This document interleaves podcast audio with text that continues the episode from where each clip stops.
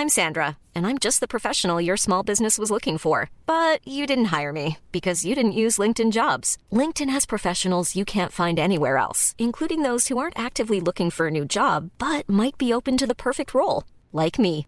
In a given month, over 70% of LinkedIn users don't visit other leading job sites. So if you're not looking on LinkedIn, you'll miss out on great candidates like Sandra. Start hiring professionals like a professional. Post your free job on linkedin.com/people today.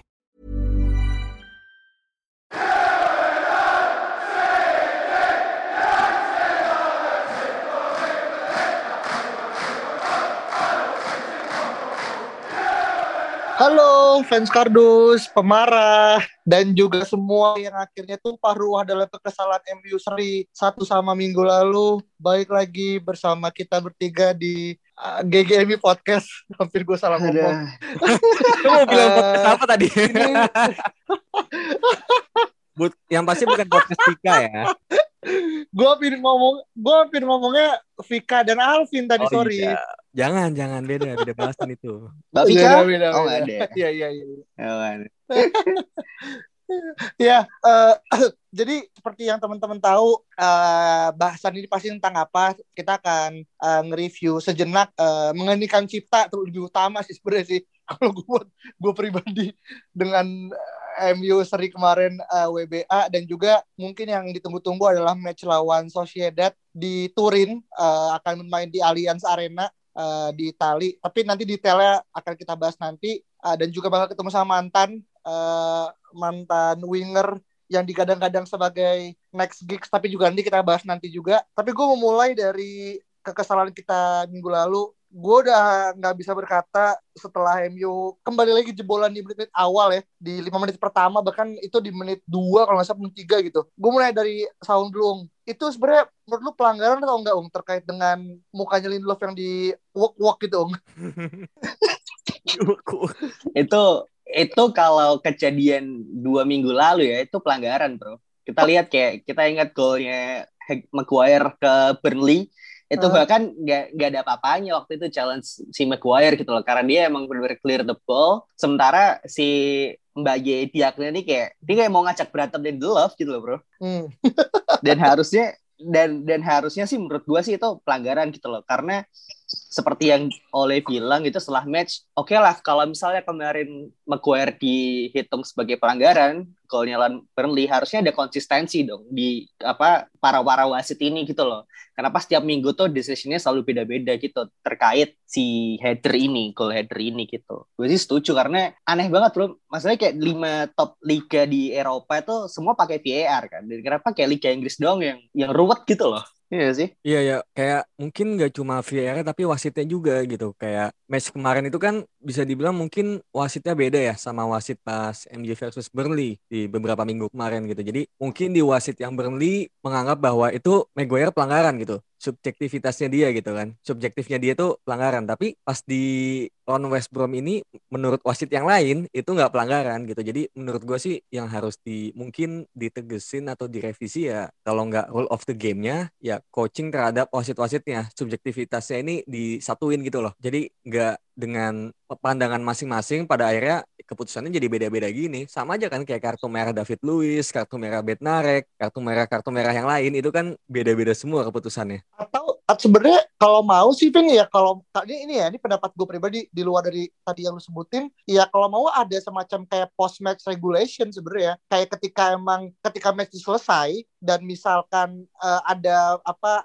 gutak gatik di di luar pertandingan. Misalnya ah, ada apa eh, diskusi segala macam misalkan itu dianggap pelanggaran ya simple gol itu di disallowed gitu. Ketika kartu merah aja bisa disallowed kenapa gol nggak bisa gitu sebenarnya sih kalau gue pribadi ya. Tapi gue yakin itu bakal jadi unpopular opinion karena gue pasti merasa orang-orang ngerasa kalau gol itu dianulir pasti pasti skor akan berubah gitu loh. Kayak lu nggak bisa kemudian menghilangkan satu gol terus seolah-olah hasil akan sama gitu sih Vin. Tapi itu pendapat gue pribadi gitu sekedar sharing itu sih. Hmm, gue nggak tahu iya. Atau- kalian gimana. atau atau ini bro kita ngikutin caranya MLS kalau nggak salah. Di MLS itu semua wasit dan VR dia pakai mikrofon gitu dan dia, dia tuh terkonek gitu loh sama sama videonya gitu kan. Jadi kayak kita bisa tahu apa yang sebenarnya mereka obrolin dan bicarakan gitu. Sementara kalau di Liga Inggris kan uh, all decision all the communication itu kan between mereka doang gitu. Jadi kita para penonton pun nggak ngerti nih apa yang ada dalam pikiran mereka gitu loh subjektivitas mereka seperti apa gitu Iya iya iya. Nah, Kalau yang Hmm, sorry gimana, yang apa pendapatnya dia itu kayaknya benar-benar agak ekstrim kali ya. Jadi kayak kalau misalnya gol mi- eh, misalnya kayak post match review ya kayak kemarin golnya West Brom misalnya ditinjau kemudian oh ternyata pelanggaran terus jadinya 1-0 buat MU gitu kan. Ya itu kayak unlikely to happen sih. Meskipun mungkin kita sebagai fans ingin itu terjadi tapi kayak sedikit menciderai apa ya keseruan matchnya gitu kan. Yang tadi lu udah bilang juga kayak satu gol itu bisa kayak misalnya lu udah udah misalnya golnya di disallowed lah pada saat itu gitu kan pas menit kedua di disallowed belum tentu pada akhirnya MU bisa menang 1-0 kan. Bisa aja kayak pada akhirnya Iya. West Brom yang menang 2-0 gitu kan karena hal-hal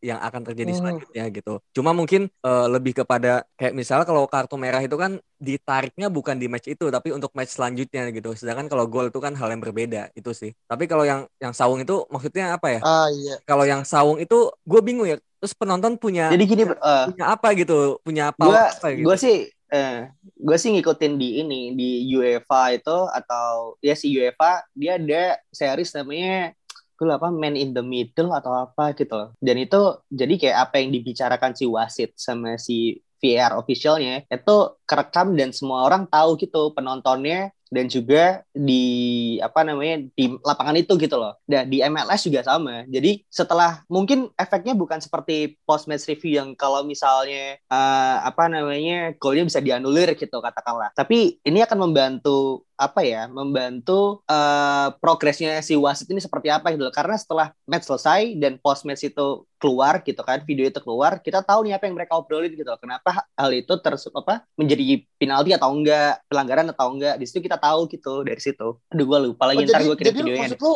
itu maksud lu kayak ada transkrip percakapan antara referee setelah pertandingan Ada. di, Hmm, diunggah ada, bro, setelah ada. Ah, oke gue gue lupa lagi ntar ntar gue gue cari deh gue kirim deh ntar Oke, nah tapi gini Ung, Mm-mm. gue gue inget gue juga nonton badminton kan, maksudnya selain gue main gue juga nonton. Dan Hmm. gue tuh salah satu hal yang gue sekarang selalu sama badminton adalah sebenarnya badminton ini juga ada VAR ya, maksudnya tapi kan namanya kan apa ya? Kalau nggak salah gue lupa yang eh, pemain tuh boleh kemudian menggunakan eh, teknologi yang pakai mata elang gitu untuk menentukan shuttlecock tuh jatuh di mana gitu. Nah poin gue adalah setiap eh, pemain itu boleh kalau nggak salah sekitar 2 sampai tiga kali meminta umpire tuh untuk kemudian melakukan review gitu. Nah Hmm. pertanyaan gue adalah kayak apakah kemarin gol itu yang kemarin golnya yang kejebolan MU itu pemain M sorry tim MU yang, dirugi- yang dirugikan itu boleh nggak sih kayak semacam dikasih jatah lu setiap satu match lu dapat 2 sampai tiga kali apa namanya kayak tinjau ulang gitu. Jadi nggak mesti dan nggak mesti referee tapi kapten yang kemudian bilang ini gue gue ngambil kesan pertama gue nih tim gue mau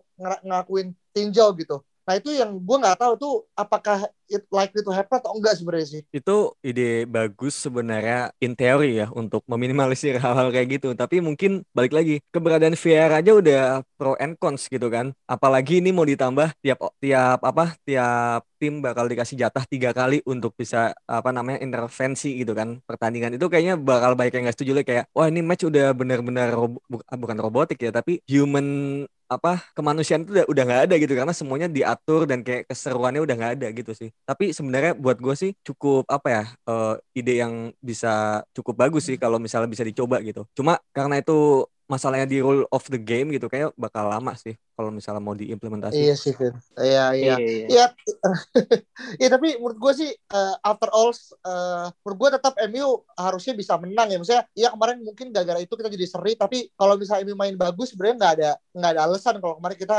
akan mendapat satu poin ya. Poinnya sih, ya kata coach Justin, lu, ke, lu kejebolan dua, kalau bisa ngejebolan tiga ya lo kan you still win the game. Dan kemarin sayangnya ya kita hanya bisa ngegolin satu doang gitu. Nah ini it leads Iya. me to the second question sebenarnya lebih ke Alvin gitu kayak once again kita ngelihat uh, Luke Shaw menunjukkan performa yang cukup baik dengan memberikan satu assist dan Fernandes satu gol. Lu melihat uh, kombinasi uh, Luke eh, sorry bukan kombinasi Luke Shaw kemarin di game tersebut apakah ada catatan yang kemudian lu ingin tambahkan dari podcast kita sebelumnya atau lu gimana ngelihat Luke Shaw terutama pada game kemarin Vin? ya buat gue Luke Shaw eh, makin dewasa sih. Maksudnya dalam arti makin berkembang dan makin apa ya?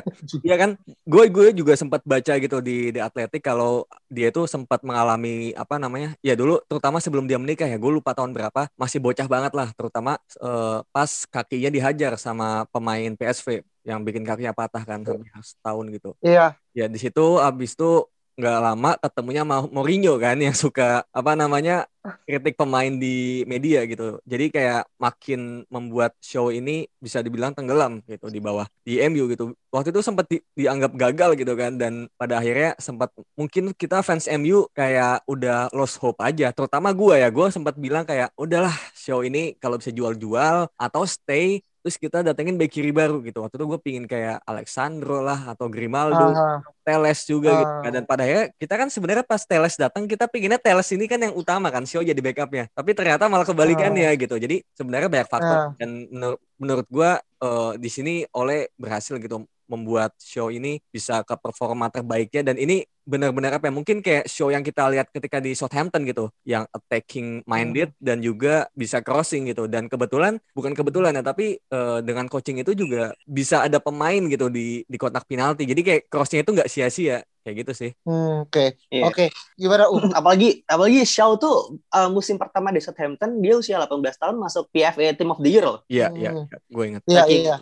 Briliannya gitu loh. Makanya dari itu kayak si MU berani ngeluar duit banyak kan untuk untuk beli 35 Shaw dan salah deh. Hmm, 35 betul, betul. Dan emang performa di musim pertama kan juga oke waktu dia duet dengan Memphis Depay kan sebelum akhirnya Iya, kan Shaw cedera, romance kan Shaw romance betul. Iya. Sampai akhirnya Depay juga nggak tahu mungkin dia uh, salah pergaulan kali ya atau emang atau emang terlalu euforia gitu. Tapi semenjak saat itu, ya itu benar tadi ketemu Mourinho yang seperti itu gitu kan. Bahkan dia ngomong kayak waktu gue lupa kayak ada salah satu uh, pertandingan yang Luke Shaw blunder yang dia sampai jaraknya jauh banget gitu loh sama penyerangnya gitu. Terus si Mourinho bilang kayak mana ada back yang ngejaga uh, lawannya 15 meter dari lawannya gitu. Mm -hmm. Kayak serangan-serangan seperti itu yang yang apa ya di pemain di masa sekarang ini itu mungkin nggak berfungsi gitu loh. Kalau oh. boleh ngomongin tim lain, kita lihat Jose Mourinho. Jose Mourinho di Spurs sekarang kayak apa gitu kan. Sementara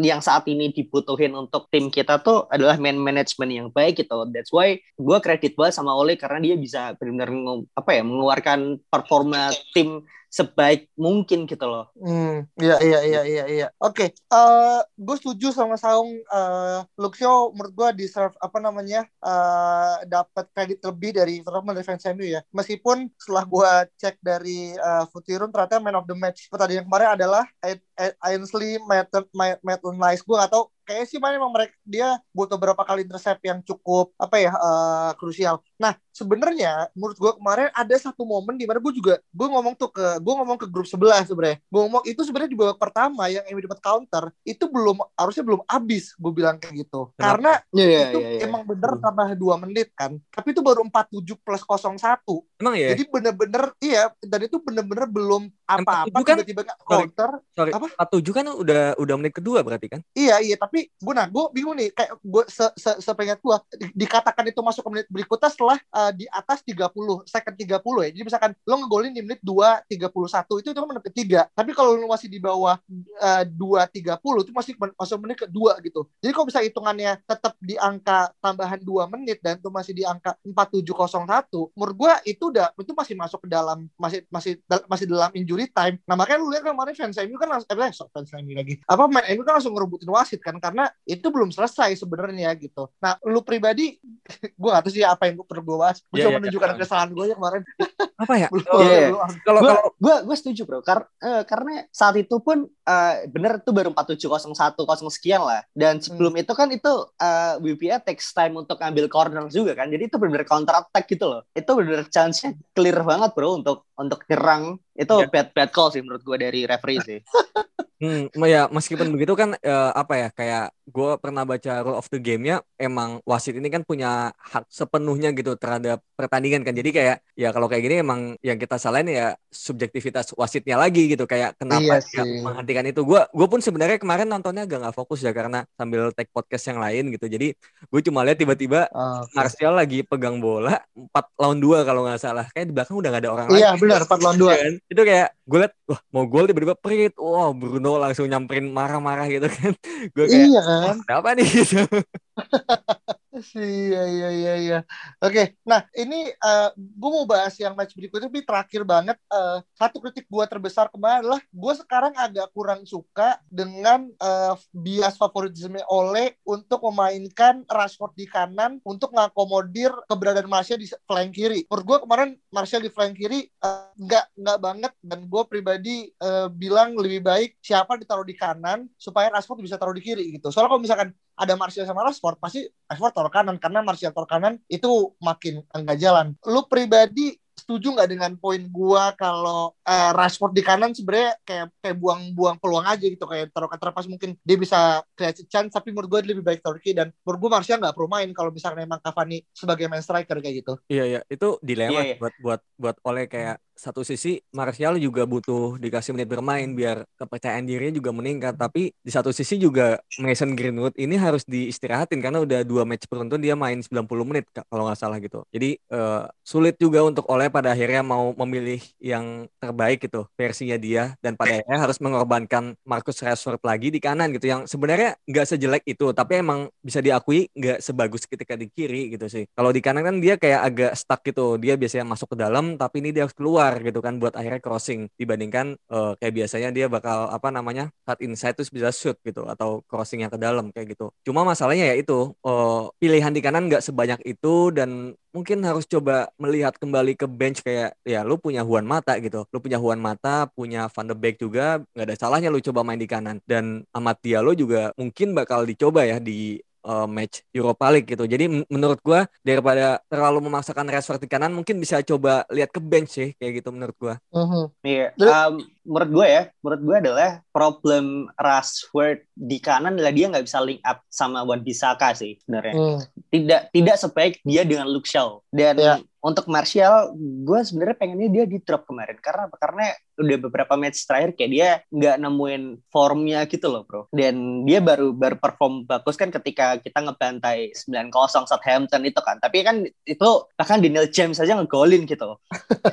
dan gue gue setuju gue mending gue mending tetap pasang Rashford dan Luke Shaw di kiri karena itu salah satu main attacking threat kita kan sementara Hmm. di kanan kita mending pakai Juan Mata karena apa karena lihat kita kita lihat match kemarin ya gimana cara West Brom nge-defense yang benar-benar compact banget sementara kita nggak punya Pogba untuk ngebuka apa pertahanan itu nggak ada passing-passing panjang gitu gue Iya. hampir pusing sendiri lihat passing-passingnya Fred soalnya kan gue mending punya Juan Mata di kanan iya benar, gue setuju. punya Juan Mata bro di kanan Hmm, Kayaknya dibawa ataupun aja. bahkan Daniel James saja gitu loh untuk untuk untuk drawing fall di dekat-dekat kotak penalti Oh, daripada Rashford yang kiring-kiring bola terus habis itu nggak ngerti gitu kan nggak dibawa ke mana Iya iya iya. Oleh Itu sih. Oleh udah nggak sepercaya itu kayak sama Dan James kayak Dan James pun pada akhirnya lebih bagus di kiri daripada di kanan. Jadi MU bener-bener lack of right winger gitu sih. Dan benar sih tadi poinnya Sawung Juan Mata. Jadi ketika melawan tim yang sangat-sangat low block gitu kan, apalagi nggak ada Pogba gitu kan, dan kita bakal kehilangan Pogba sampai mungkin beberapa minggu ke depan, ya kita harus tambah opsi di kanan gitu biar bebannya nggak cuma di Bruno aja. Mungkin kalau kita lihat Bruno kemarin juga mainnya biasa banget gitu kan, despite of uh, Iya. the goals gitu. Tapi selain itu ya Bruno mungkin nggak Iya. sebagus biasanya. Jadi benar-benar tim ini stuck. Apalagi tengahnya nggak ada Matic juga yang mungkin bisa passing apa breaking the lines gitu kan. Jadi ya udah benar-benar ngandelin Bruno dan ketika Bruno drop nggak ada pemain lain yang bisa angkat gitu. Ya balik lagi ini Iya. adalah satu concern yang kayak terkadang memang sistemnya Ole ini terlalu mengandalkan si Bruno gitu. Gue berharapnya bisa lebih dari itu gitu sih. Oke. Iya, iya, iya. Ya. dan mm, makin makin Iya, bikin iya. pusing adalah ketika nanti Pogba bisa jadi keluar beneran beneran bro Benar, benar. Itu itu nanti kita itu nanti kita bahas detail ini kali ya, apa? Ya kan? Karena bahas Pogba in Otto tuh nanti Kita- nanti Eh, episode Pogba spesial Pogba iya Iya, iya. episode Pogboom ya ya ya ya. Oke. Nah, eh, oke kita mencoba melupakan eh, apa luka lara minggu lalu ya karena we should apa move on ke next match-nya uh, di Kamis uh, sorry Jumat pagi kita akan bertandang ke Itali uh, ke Turin gitu kan untuk lawan Sociedad. Nah, um, gue sebenarnya gak terlalu nonton Sociedad banget ya. Uh, cuman at least dari peringkat uh, gue cukup kaget dia bisa menempati peringkat uh, apa papan tengah sebelumnya dia sempat uh, menjuarai apa di liga uh, nomor satu awal-awal ya meskipun turun-turun-turun tapi lu pribadi kalau gue kesal dulu deh kayak lu ngelihat kemudian form MU yang sekarang terus kemudian besok mungkin Amat Diallo akan bermain karena udah pasti di right flanknya mungkin uh, apa dia mendap gue nggak tahu ya dia bakal main dari awal apa enggak cuma menurut gue supposed to be dia akan main. Gimana lu melihat tren MU sekarang terkait dengan kepentingan Oli di perebutan uh, silver medal terutama di UEFA League Uh, performa wise ya gue sebenarnya nggak nggak pede sih. Dalam arti bisa menang lawan Sociedad gue udah mensyukur itu. Karena uh, ya seperti yang kita tahu kayak banyak masih ada beberapa pemain yang nggak perform gitu kan. Martial nggak perform jam lalu uh, hilangnya Pogba juga mempengaruhi tim banget. Gue nggak yakin McFred akan main lagi sih sebenarnya. Dia akan start back to back match gitu gue juga nggak yakin gitu. Sementara uh, Oyarzabal baru sembuh dan kemungkinan dia akan main gitu kan. Yanuzai pun juga demikian. Dan gue sih berharapnya oleh nggak nganggap seri-seri sama sih si Euro Europa League ini. Gue berharap akan ada pemain-pemain second string gitu yang dimain di sini gitu kan. Dan Ole bakal lebih fokus ke Liga dan FA Cup karena yang menurut gue ya finish di posisi tertinggi di Liga itu lebih penting untuk masuk ke Liga Champion dan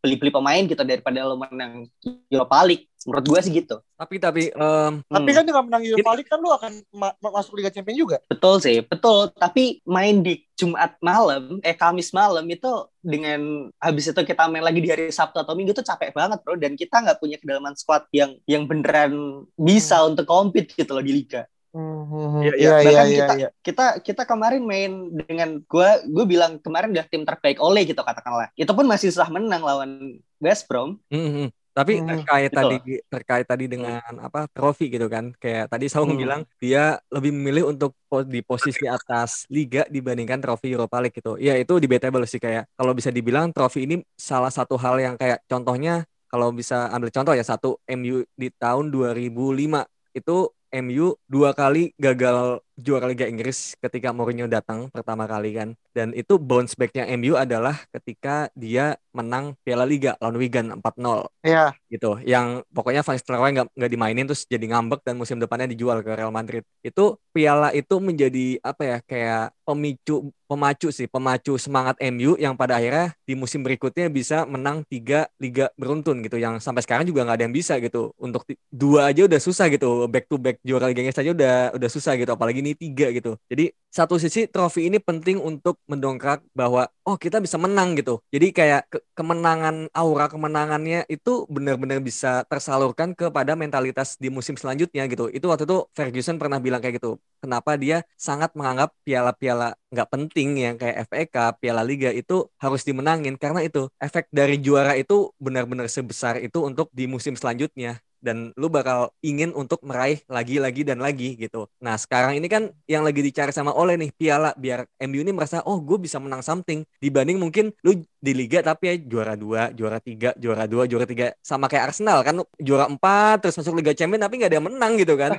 Pada akhirnya yeah, yeah, yeah. gitu aja. Jadi yeah. ya debatable sih itu. Pada akhirnya kita harus memilih lu mau juara dua Liga Inggris yang mungkin terpaut jauh sama City jadi title contender atau ya lu menang something gitu. Dan waktu itu Mourinho memilih untuk menang kan, menang something dibandingkan Liga pada akhirnya. Iya, karena jaraknya udah jauh banget bro sama City kan. Jauh, kan. iya. Oh, bukan kayak... itu, bukan itu yang musim lalu lagi yang peringkat 6. Peringkat... Oh iya iya betul betul betul. Iya. Ya peringkat 6 lagi. Nah, itu iya. kan makanya ada ada ada alasan Tapi untuk, kan, untuk untuk ngelepas liga gitu loh dan untuk fokus di sini. Sementara untuk saat ini kita berada di posisi yang nggak bisa ngelepasin liga, bro. Kita terdekat kan sama City saat ini. Terdekat tapi tetap jauh ya, bisa 10 nih. Memang. tetap jauh.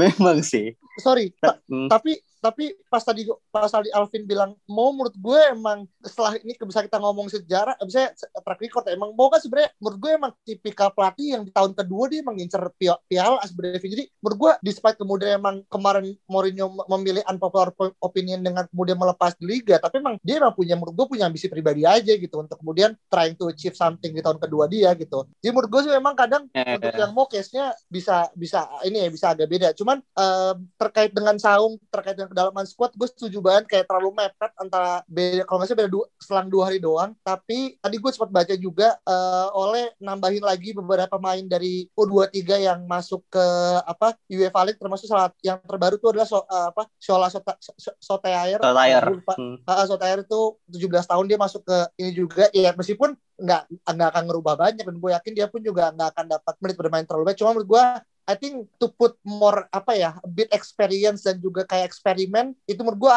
nggak akan terlalu gimana banget ya. Apalagi kalau ketika dengan menggunakan Persewi Saung yang bilang ya udahlah kan itu juga cuma UEFA League doang gitu kan. Nggak terlalu meter-meter banget. Tahu juga kita masih fokus di Liga Inggris. Menurut gue sih nggak ada salahnya kita mencoba untuk memformulasikan hal baru gitu. Untuk ya at least untuk kemudian ngetes uh, squad kita segala macam gitu kan. Ya, ya itu sih yang kalau gue pribadi antara Saung dan juga opininya Alvin.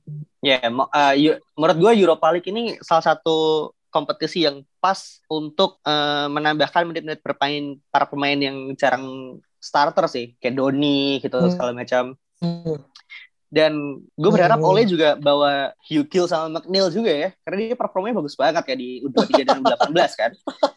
Maksudnya untuk yeah, yeah, biar yeah, yeah, yeah. biar Rashford, Martial dan Cavani nggak perlu main sering-sering gitu loh, Bro. Iya, iya. Gue gue pun sebenarnya dari dulu sangat menginginkan hal-hal kayak gitu ya. Kayak gimana MU ini bisa memandang Europa League ini sebagai ajang coba-coba gitu kan. Tapi nyatanya sampai sekarang tuh nggak pernah dilakukan gitu loh. Cuma dilakukan kalau misalnya uh, misalnya fase grup yang tinggal satu match gitu-gitu kan. Waktu itu musim lalu kalau nggak salah pas lawan Astana itu pemain mudanya dipakai semua tuh sampai league range yang 38 tahun dipakai kan pada akhirnya kalah anyway 2-1 kan kayak gitu kayaknya yeah, yeah. Ya, kayaknya emang emang apa namanya ya tim itu juga se nggak mau segitu yang lepas gitu kalau emang belum pasti kayak gitu sih dan pada akhirnya gue hmm. memilih untuk ya sebenarnya mau menginginkan oleh itu mix gitu loh kayak misalnya benar yang tadi uh, Sawung bilang kayak misalnya yang butuh menit bermain kayak James, Van de Beek, Tuan ZB dan juga Martial mungkin yang butuh confidence itu dimainin gitu loh. Di mix sama main experience dan juga main muda kayak Amatia lo gitu. Sort uh, si apa Sotire Sotire itu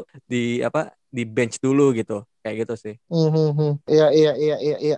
Sebenarnya Iya ada juga sih. Hadis Hadis Bal Mesbri pun juga sudah masuk juga kan ke ke apa ke yeah. UEFA League juga. Jadi mm-hmm. menurut gua ini interesting sih buat lihat oleh sebagaimana uh, sebagaimana dia kemudian uh, yakin. Karena gini Vin ini agak ini mungkin agak seru karena gue juga nonton U18 sama U23 juga. Jadi uh, ini, jadi menurut gue kalau emang emang oleh memainkan pemain-pemain muda seperti itu menurut gue itu poin plus untuk MU untuk menggait lebih banyak pemain muda yang berbakat untuk ke MU juga. Menurut gue gini karena dengan semakin lo memberikan ruang kepada mereka bermain it means klub itu memberikan apa ya kayak space yang banyak untuk pemain muda itu udah berkembang. Yang mana kalau bisa kita lihat dari dua musim terakhir kebijakan pro, apa transfer policy MU MU kan lebih banyak untuk kemudian membeli pemain-pemain yang di bawah 19 tahun semua gitu kan. Yang mana some good some ya sucks. Ya itu berguain tapi dengan ada yang memain, memainkan mereka setidaknya membuka peluang bahwasanya oh dengan gua ke MU peluang gua bermain itu jauh lebih tinggi ketimbang gua misalnya let's say ke, ke Madrid atau ke PSG dan segala macam. Jadi gua melihat dari sisi kesempatan diberikan pemain muda sih untuk bermain. Apalagi dengan lu dikasih waktu di UEFA League yang mana itu juga masih liga kasta kedua tapi ya still UEFA League gitu karena terus kalau lu menang lu bakal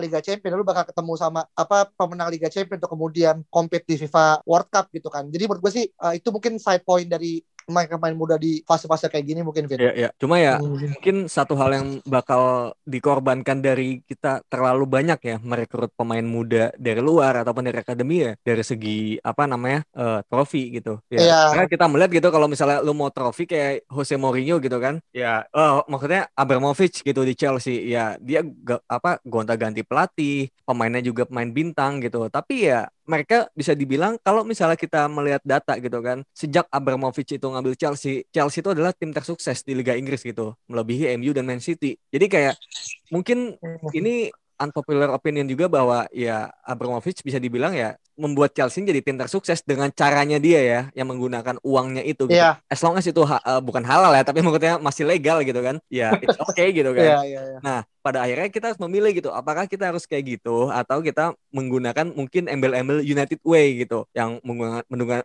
menggunakan pemain muda, loyal terhadap pelatih, memberikan kesempatan, tapi ya pada ujungnya untuk menjadi sebuah juara itu ya bisa dibilang beberapa step away gitu loh dan masih pada akhirnya tertinggal dari tim-tim lain itu menjadi sebuah hal yang mungkin dilema sih bagi fans MU lu mau kayak Chelsea atau mau United way yeah. gini. Iya, yeah. United yeah, way yeah, itu kan yeah, sebetulnya yeah, adalah iya yeah, United way itu kan sebenarnya adalah kombinasi antara pemain muda dan pemain yang udah jadi kan sebenarnya. Ya gue nggak tahu sih gua definisi dari mana maksudnya. Maksudnya maksudnya Hmm. gini, maksudnya uh, kita lihat Class of 92 lah. Class of 92 sebelumnya kan dia mereka dari pemain akademi kan, tapi di situ udah ada Eric Cantona, udah ada uh, siapa lagi Brian Robson gitu-gitu lah. Dan itu itu itu yang dicoba Hmm. dikembangin lagi sama Ole gitu loh. Mereka masukin pemain-pemain akademi mereka, pemain muda, tapi juga di waktu yang bersamaan masuk juga pemain yang berpengalaman yang udah banyak menang trofi gitu lah. Kayak saat ini mungkin ada Edison Cavani, ada Bruno Fernandes. Seperti itu yang yang ingin dicoba oleh itu seperti itu gitu lah. Dan kalau misal dibilang apakah kita akan mencoba gitu, misal caranya Chelsea gitu, misal gonta-ganti pelatih segala macam. Walaupun sukses tapi di sebagai fans United ya, mungkin ada sesuatu yang kayak merasa sedikit kecewa gitu loh, Bro. Ngerti gak sih? Karena Tapi tapi Iya. kalau dapat trofi gimana? Kalau dapat trofi gimana? Loh, pas nggak nggak usah munafik lah. Maksudnya sebagai fans, sebagai fans juga senang. Tapi kan we we stick with the same manager for over 20 years gitu. Dan Nah mungkin gimana? Hmm. Mungkin kayak tahu dia semua counter paham Mas ini. Ayo dia. pandang Kan? Saung. Dia Ya, semua karena counter. kayak kayak orang-orang kayak Saung kayak gua gitu ya kita udah nonton MU cukup lama gitu jadi ketika emang ada Hmm. trofi it's good tapi kita paham deh nah kita tuh di mana gitu loh. Ya dan mungkin buat orang-orang yang mungkin nonton MU belakangan ini ya trofis apa di only apa glittering things yang dia cari. Tapi ya menurut gue sih gue paham lah opininya Saung. Karena gue juga pun sama kayak Saung gitu kayak trofi it's good tapi kalau misalkan lu agak terlalu ekstrim perubahannya eh, terlepas emang kita sekarang nggak mungkin ya selama masih Glazer ya mungkin kalau udah beda nanti dibeli sama yang lain mungkin itu bisa jadi eh, apa edit value yang lain cuman kalau sekarang sih gue masih merasa itu terlalu too good to be true dan kayak pasti akan ngelakuin that way aja ya terus-terusan sampai yang Gue pengen MU dijual ke Elon Musk anjir. anjing Suruh beli aja tuh. Nanti sponsornya Tesla. nggak nggak nggak nggak jadi main bola bro, malah jadi paguyuban pembangun roket. oh Trafford jadi apa jadi pangkalan NASA ntar bro Yoi. Mobilnya Tesla. Sulit sulit. Iya. Mungkin mungkin bukan Elon Musk bro, mungkin uh, Jeff Bezos kali. Boleh. Ya kan? boleh. Secara secara secara Nah, yang komersil kan, sama-sama komersil itu masuk tuh sama Edward Woodward pasti. Yakin gua. Ya, sebenarnya yang paling memungkinkan kalau baca lah. ya sebenarnya Jim Ratcliffe sebenarnya sih Siapa? yang paling memungkinkan ya apa Jim, Uh-huh. Jimmy Ratcliffe tau gak sih Jimmy Ratcliffe apa pebisnisnya Inggris dia sering banget kan dikait-kaitin untuk kemudian saving United tapi ya kadang simple Glazer nggak mau jual sih sebenarnya karena masih sulit juga ya sebenarnya. duitnya. Hmm, hmm, hmm. Atau kalau Iya, ini, gua- gua, uh, nggak apa? Ada ada ini ada seperti tim tim tim Jerman itu kalau gua nggak salah baca ya. Jadi 51% saham itu punya Oh. fans. iya iya iya. Ya kan? Dan 49 ini baru punya owner gitu. Jadi kayak fans tuh benar-benar merasa memiliki tim gitu. Itu kayak Bayern Munich lebih ke kayak Bayern Munich juga gitu deh? Iya, kayak di kayak di Major Liga Inggris ya sih kalau nggak salah. Faji pernah cerita deh eh ya eh, apa namanya? Eh, Vin. Oh, apa? Iya yang tadi yang Saung bilang majority sorry half dari Iya, iya. apa namanya stoknya itu dimiliki sama fans Hmm, hmm, dan menurut gue itu nggak cuma dibayar aja di beberapa Iya. tim pun juga gitu juga. Jadi itu emang kayak culture sih bro itu bro. Bukan eh, sistem sorry sistemnya emang bukan dari keinginan sepihak dari satu tim doang gitu menurut gue sih ya. Iya, Eh, iya kalau bisa sih kalau nggak gitu. MU tuh MU tuh ini loh waktu itu ngelempar saham berapa persennya gitu ke bursa di Amerika kalau nggak salah atau atau di mana gitu gue lupa. Dan waktu itu gue sempat mau beli tapi oh gue pikir bisa dibeli lembaran gitu kan. Dulu banget sih pas SMP gitu kan. Ternyata ya nggak bisa gitu kan. Gue kira bisa selembar doang gitu. Enggak, kalau enggak kalau enggak gini aja. Maksudnya kita bikin nih kan, kita bikin donasi kita bisa. Satu orang sepuluh ribu kita kita share tuh, ya kan? Itu fans fans MU seluruh dunia bro. Itu bisa beli klub ini sebagai satu orang sepuluh ribu ya, bisa yakin, yakin gue. Cuman masalah Glazer nggak mau nggak mau jual, dia Iya. pasti ada kok orang Iya, yang mau beli itu. Tuh. pastilah Ini tim udah Pasti. jadi brand bro. hampir kayak setiap hampir setiap bulan gue selalu ngelihat ada aja headline headline yang kemudian ya mau rencana take over lah segala macem bahkan gue pernah baca di Tivo eh Hadafi tuh mau beli MU kan kalau lu pernah baca tuh liputannya enam bulan lalu kalau nggak salah Tivo pernah ngeluarin bagaimana Hadafi mau beli MU cuman gak jadi Kadafi dulu itu yang. Marka Davi Hadafi. Mau marka Davi. ah, iya mau beli Hadafi ya kali bro Serius? Di iya Ini kali si ini eh Pangeran Salman, anaknya Raja Salman. enggak enggak beneran Hadafi lu coba cek ntar gue kasih video ini ada di Eh. di di Tivo YouTube Tivo gue juga kaget tapi tapi nggak jadi ya itu kayak uh, kayak dia pengen tuh cuman somehow nggak jadi dan board MU nggak nggak mengizinkan iya. lah kayak gitu. Oh iya benar benar benar. Hampir beli Muammar Gaddafi. Iya. Iya. Oke oke. Ini ini balik balik ke match besok. Ini Iya. kan salah satu momen di mana kita akan reuni sama mantan pemain kan tadi kita bilang eh, yang digadang-gadang gitu kan, yang di Pertuan Agung Lord Januzas gitu kan. Lu ngelihat ada akan ada sparking moment yang kemudian Januzas ingin tunjukkan gak sebagai X dari MU gitu kan X nomor 11 karena masih dibuang dia pengen nunjukin lagi dan tadi kan Alvin bilang nih bahas nih doang terkait dengan apa namanya eh apa eh, adanya Adnan. klausul buyback yang kemudian ah, ini. Nah, lu gimana melihatnya, Ung? Gua sih uh, I think Adnan Januzaj has just apa ya kesempatannya udah selesai sih di Manchester United. Oke. Eh, karena dia tuh dia main sayap kanan, ya kan. Sementara Ah, eh, ini kontrak buybacknya tuh terakhir musim depan ya, Iya, iya. musim ini Iya. ya, musim depan kan. Iya, iya. Sementara kita di di summer ini nanti kita masih kencang banget nih isu Jadon Sancho. Karena eh, Dortmund posisinya lagi nggak bagus di liga sekarang dan kondisi ekonomi mereka pun harus memaksa untuk menjual salah satu pemain mereka salah satu pemain bintang mereka gitu lah. Dan terlepas dari Jadon Sancho pun kita saat ini udah punya emerging talent yang oke nih di sama Diallo gitu loh. Kayak I don't think I don't think the the management will go to ke Adnan Januzaj untuk untuk menyelesaikan masalah di sayap kanan ini. Gue sih daripada Adnan Januzaj mungkin gue better ngambil Memphis Depay menurut gue. Iya, iya, iya. Gitu sih. Hmm, hmm. Karena talent talent wise ya, talent wise Memphis Depay itu beberapa beberapa level di atas Adnan Januzaj lah. Dan dia kan masalahnya di masalah apa Memphis di Manchester United itu kan bukan karena performanya, bukan karena talentnya, tapi karena eh, pribadinya lah. Pribadinya saat itu yang kayak eh, terlalu hura-hura gitu. Gue bahkan ingat eh, dia pernah dikasih tahu sama Rooney kayak lo mending lay low dulu aja lah, lo dandan yang sepantasnya, lo datang ke match dengan eh, pakaian yang wajar gitu. Sementara dia datang ke pertandingan U23 dia pakai topi cowboy, mobil Rolls Royce, kayak eh, itu itu yang itu hal yang perlu dibenerin gitu dari Memphis Depay dan bahkan musim eh, musim ini waktu summer transfer kemarin kan dia sempat mau ke Barcelona kan Iya. Ny- nyaris banget gitu loh. Sementara kalau kita lihat track recordnya si Adnan Januzaj, dia tuh bahkan udah sempat di loan di Borussia Dortmund dan gak Dortmund. jadi juga. Itu sayang banget bro. Kayak kita tahu eh, Borussia Dortmund bisa ngehandle pemain muda dengan baik gitu loh. Tapi mungkin saat itu dia eh, merasa kurang kepercayaan diri kali ya si Adnan Januzaj. Tapi ya itu dia nggak bisa nggak bisa nge-reflect performanya dengan baik. Gue segitu. I see. Nah, ini kan tadi kan sebenarnya kita juga Alvin kan sempat nanya kan tadi di grup saya internal ya, kayak Mhm. eh, chance-nya gimana? Gue bilang ya Januzaj sebelum menurut gue pribadi dan tadi Saung udah bilang ya levelnya belum level United gitu. Terus Alvin nanya, emang kayak gimana gitu. Nah, gue pribadi somehow ya gue nggak tahu data seperti apa karena gue juga belum baca-baca banget. Tapi menurut gue gini sih, Vin, kayak ketika lu udah udah nge, apa ya, udah suka sama satu tim dan lu tahu gimana sejarah mereka segala macam, sama ketika ada pemain yang kemudian dia tuh bermain di tim lu, lu kan simple bilang ya simply this player is not good enough gitu dan menurut gua itu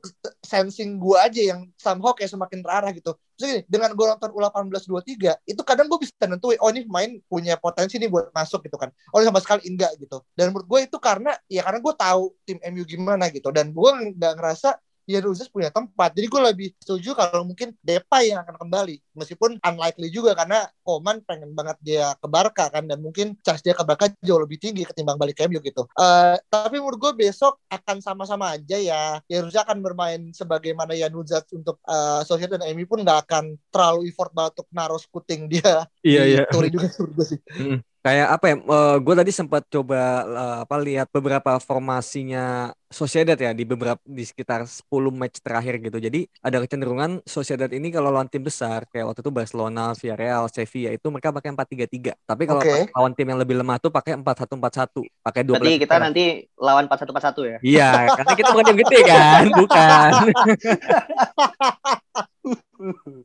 Iya, jadi kalau 4-3-3, tiganya itu kayaknya tiga gelandang tengah gitu loh yang mungkin bisa dibilang pekerja keras dan segala macam. Tapi kalau 4-1-4-1, pekerja kerasnya cuma satu, Ilara Mendy jadi DM. Oke. Dua depannya itu AM kayak David Silva sama gol eh, namanya Mikel Merino gitu, yang lebih flamboyan lah mainnya gitu. Jadi kemungkinan lawan kita pakai 4-3-3 dan biasanya kanannya tuh bukan Januzaj. Tadi tuh gue baca siapa namanya Portu kalau nggak salah gitu. Kirinya tetap si Oyarzabal gitu. Jadi eh, unlikely juga buat Ad- Adnan Januzaj buat main kalau kayaknya ya menurut gue bakal masuk di babak kedua karena gue lihat juga Januzaj jarang main di 10 match terakhir itu dia jarang main bahkan selalu masuk dari cadangan kayak gitu. Jadi Oke.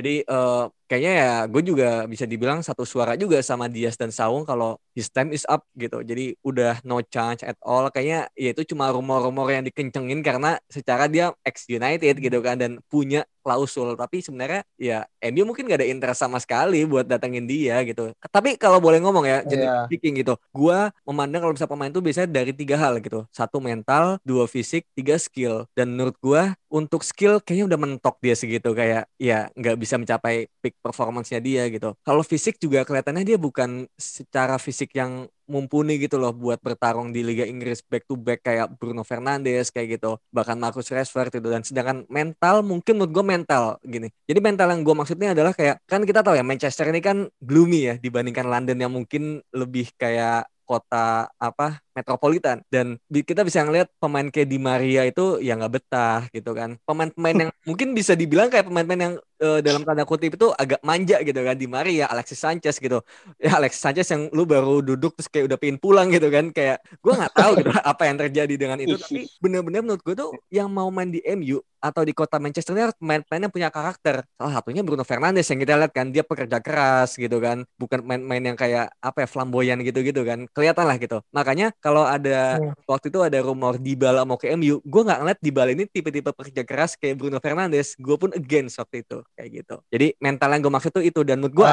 Adrian Nusa ini untuk mental mungkin ada gitu. Karena dia ex MU gitu kan. Pun- pernah tinggal di MU pernah apa namanya Hmm. eh, punya tumbuh besar lah dia. Iya, Dena MU juga ada gitu. Mungkin mental Hmm. yang bisa dibilang pekerja kerasnya ada, tapi untuk fisik dan skill, ya dia udah mentok gitu. Jadi tetap gua akhirnya cons bareng sama kalian untuk Januzaj balik ke MU. Iya.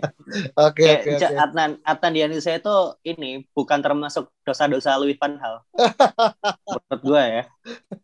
Dosa-dosa Louis van Gaal kan ada Van Persie, ada Rafael, ada Welbeck. Chicharito. Welbeck, Welbeck gimana Welbeck? gue gue tadi baru baca loh Welbeck dan Michael Keane itu menurut Van adalah sebuah kekeliruan buat dia yang mana mereka dijual ke Arsenal dan ke waktu itu ke mana ya Eh, Burnley itu kekeliruan buat buat buat Van Gaal itu dia nyesel kalau dua pemain itu dilepas pada akhirnya Tapi tapi gue inget ada yang bilang eh ket- waktu waktu Welbeck lagi jago-jagonya ya, gue masih belum bisa memaafkan dosa dia yang eh, mau coba ngechip si Manuel Neuer iya soalnya. iya Iya. Ai. Eh, ketika nanti ada akan ada suatu anak bernama Marcus Rashford nih. Dan dia saking jagonya lo lo semua akan lupa kalau MU punya Danny Welbeck. Gue lupa siapa yang bilang. Tapi ada yang bilang saat itu. Eh, pemain mantan main MU lah. Iya iya dan iya. ternyata emang gue di masa-masa Louis van Gaal gue selalu mensyukuri munculnya Marcus Rashford sih Iya iya iya iya. dan itu itu Iya. itu berhasil menutupi menutupi prestasi Danny Welbeck gitu loh Hmm, hmm. Meskipun Welbeck satu gelar Liga Inggris ya. iya tapi kan Sir Sir Alex Ferguson bro Iya iya Sir iya. Alex Ferguson. Siapa pun bisa juara Alex ya. Buter satu, Alex Buter satu gelar, cuy. Siapa pun bisa juara kalau sama Fer- Ferguson. Bisa? BB pun satu gelar loh. Iya benar benar benar.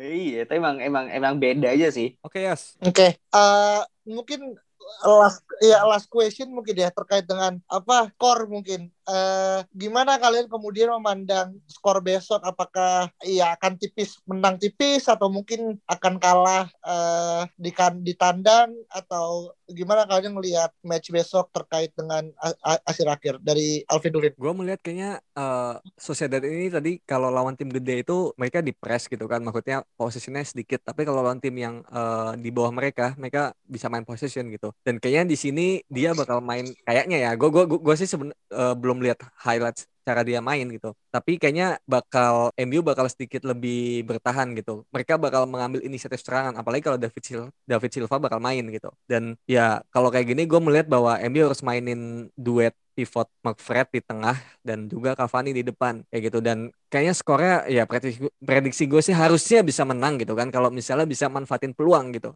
Dan bisa bikin peluangnya juga gitu. Kalau kita lihat West Brom kemarin kan bukan yang nggak bisa uh, memaksimalkan peluang tapi bahkan bikin peluangnya aja nggak bisa gitu. XG itu cuma 0,43 setengahnya aja nggak ada gitu setengah gol aja nggak ada gitu. Itu kedua terendah setelah match lawan Arsenal yang sama sekali nggak bisa bikin peluang gitu. Jadi emang match kemarin tuh buruk banget dan harus dilupakan. Dan sekarang MU benar-benar harus bisa bikin peluang lebih banyak dari kemarin gitu jadi kayaknya sih feeling gue seri sih kalau nggak 0-0 1-1 ah, tapi bakal boring sih menurut gue iya yeah.